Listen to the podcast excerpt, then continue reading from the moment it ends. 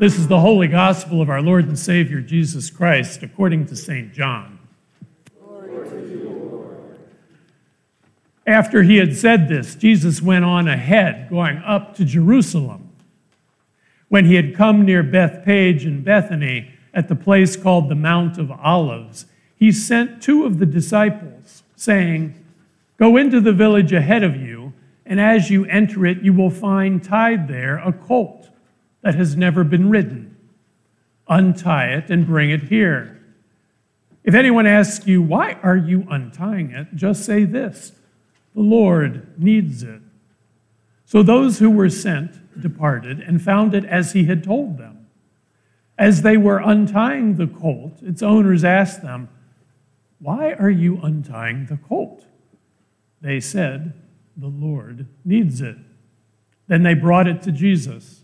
And after throwing their cloaks on the colt, they set Jesus on it. As he rode along, people kept spreading their cloaks on the road. As he was now approaching the path down from the Mount of Olives, the whole multitude of the disciples began to praise God joyfully with a loud voice for all the deeds of power that they had seen, saying, Blessed is the King who comes in the name of the Lord, peace in heaven and glory in the highest heaven. Some of the Pharisees in the crowd said to him, Teacher, order your disciples to stop. He answered, I tell you, if these were silent, the stones would shout out. This is the gospel of the Lord. You, Please be seated.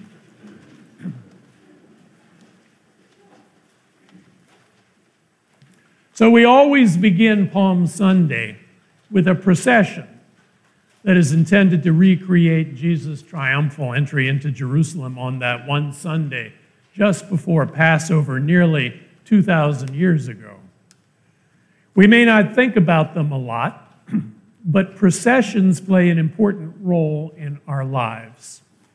It is a revealing exercise to tell your own life story in terms of its processions.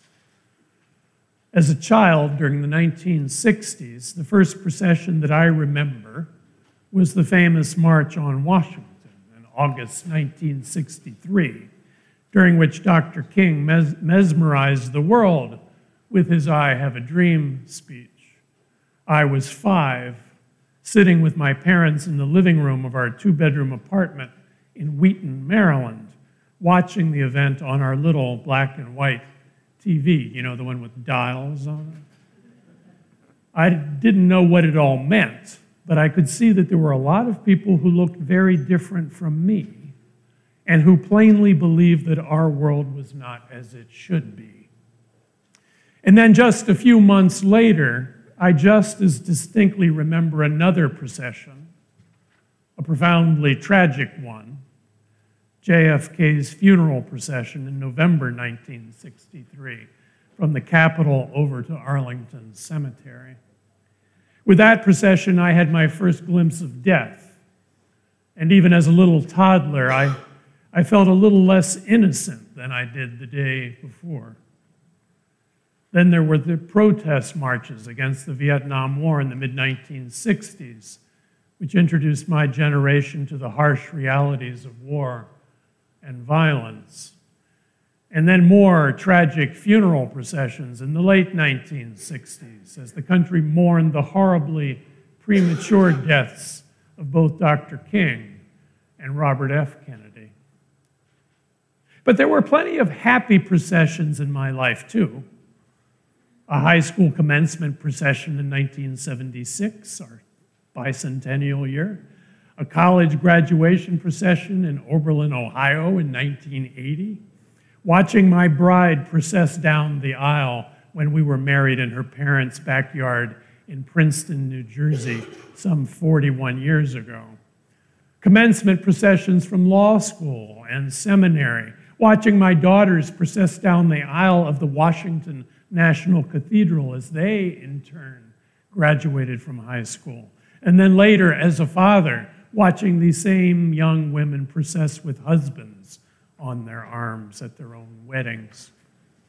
I share all of these examples with you not because that there's something special about my processions and my life, but rather to illustrate how the story of our lives can be told in terms of the various processions that we participate in to give meaning to the different strands of our personal and professional and social lives.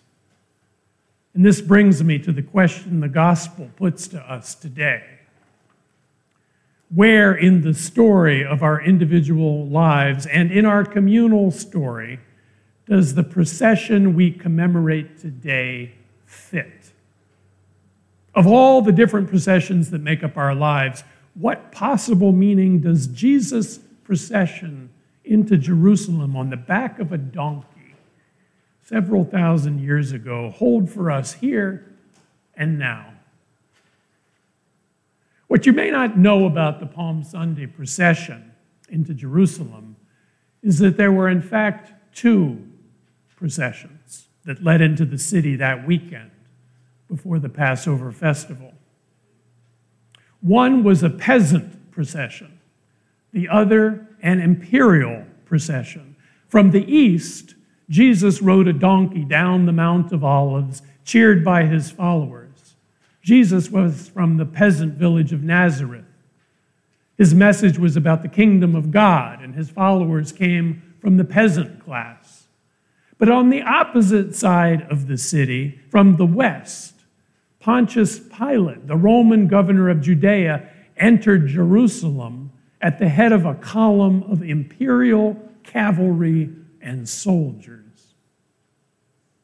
Although unfamiliar to most readers of the gospel today, historians assure us that this imperial procession was a regular event that was well known to Luke and his readers.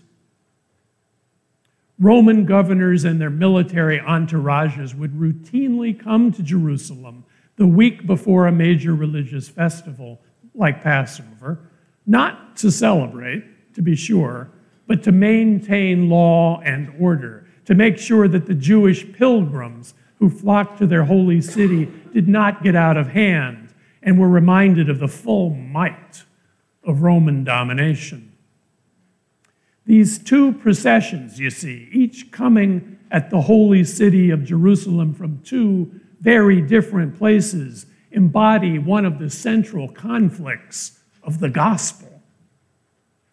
Pilate's procession represents worldly power, the majesty of Rome, the concentration of wealth in the hands of a few, a willingness to use violence to protect power and an open disdain for the poor, the stranger, the weak, and those living on the margins. Jesus' procession, on the other hand, was almost a calculated counter demonstration to the imperial one. Jesus rides in on the bare back of a lowly donkey, and far from being accompanied by legions of heavily armed soldiers, he is followed by a ragtag bunch of outcasts, joyously waving fronds like a bunch of lunatics, just as we did. A bunch of lunatics just a few moments ago. His message, moreover, is almost the mirror image of Pilate's. The coming kingdom, Jesus tells his followers, is not about power but powerlessness. It is not about violence, but about compassion. It's not about being a master, but about being a servant. And it's certainly not about wealth, but about those in need. And it's not about an elitist and stratified society, but about an open and inclusive one. And as we will hear in our passion narrative later this week, and I hope you come back on Good Friday for that fundamental story. These two competing processions, one led by Jesus and the other by Pilate, collided violently with one another in world shaking ways on the cross. So, as we begin our journey this Palm Sunday through Holy Week, it is worth asking ourselves Which of these two processions are we marching in? Are we with Pilate or with Jesus? And when I ask that, I don't so much mean within the comfortable confines of this church, where it is rather easy for all of us to pat ourselves on the back and say, well, of course, we're with Jesus. No, I'm really talking about when we leave this church, when we're out there in the world, when we're in our homes, in our schools, when we're citizens.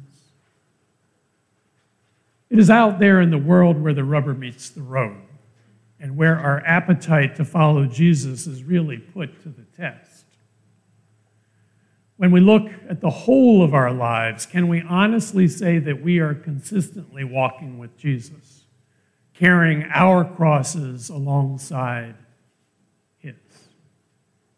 Or are we unwittingly, perhaps, really marching mindlessly alongside the Pilates of this world. This is a hard and challenging and painful question, and it's one that convicts me as much as anyone here. But it is the question that Palm Sunday demands that we ask ourselves. You see, Jesus cares not only about our hearts and our minds, but he also cares about our feet and where our feet take us. As the writer Frederick Buechner once put it, generally speaking, if you want to know who you really are, as distinct from who you like to think you are, keep an eye on where your feet take you. As much as we all like to talk a good game, it's where our feet end up that matters as we embark upon Holy Week, my prayer is that we might be granted the wisdom to pick the right procession, the strength to carry our own crosses, and the grace to march alongside the only one who can save us. Amen.